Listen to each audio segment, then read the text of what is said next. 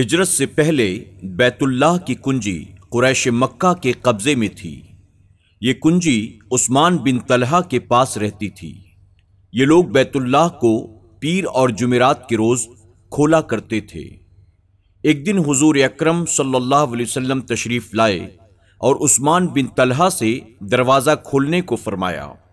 تو عثمان بن طلحہ نے دروازہ کھولنے سے انکار کر دیا۔ حضور اکرم صلی اللہ علیہ وسلم نے فرمایا، اے عثمان، آج تو یہ دروازہ کھولنے سے انکار کر رہا ہے۔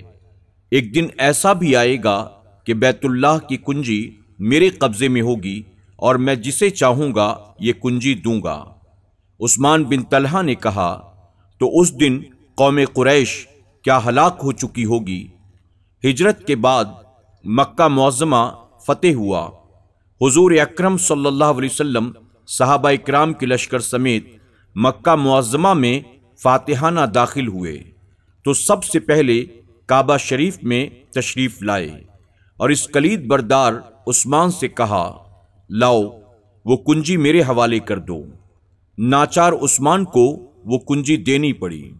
حضور اکرم صلی اللہ علیہ وسلم نے وہ کنجی لے کر عثمان کو مخاطب ہو کر فرمایا، عثمان، لو، کلید بردار میں بھی تم ہی کو مقرر کرتا ہوں۔ تم سے کوئی ظالم ہی یہ کنجی لے گا۔ عثمان نے دوبارہ کنجی لے لی۔ تو حضور اکرم صلی اللہ علیہ وسلم نے فرمایا، عثمان، وہ دن یاد ہے جب میں نے تم سے کنجی طلب کی تھی اور تم نے دروازہ کھولنے سے منع کر دیا تھا۔ میں نے کہا تھا، ایک دن ایسا بھی آئے گا، یہ کنجی میرے قبضے میں ہوگی اور میں جسے چاہوں گا دوں گا۔ عثمان بن طلحہ نے کہا ہاں حضور، مجھے اچھی طرح سے یاد ہے اور میں گواہی دیتا ہوں، آپ اللہ کے سچے رسول ہیں۔ سبق۔ ہمارے حضور صلی اللہ علیہ وسلم اگلی پچھلی سبھی باتوں کے عالم ہیں۔ قیامت تک جو بھی ہونے والا ہے، آپ پر سب روشن ہے۔ خدا نے آپ کو علم غیب عطا فرمایا ہے۔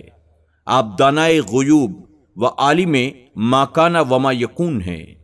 پھر اگر کوئی شخص یوں کہے کہ حضور صلی اللہ علیہ وسلم کو کل کی بات کا علم نہ تھا تو وہ کس قدر جاہل ہے؟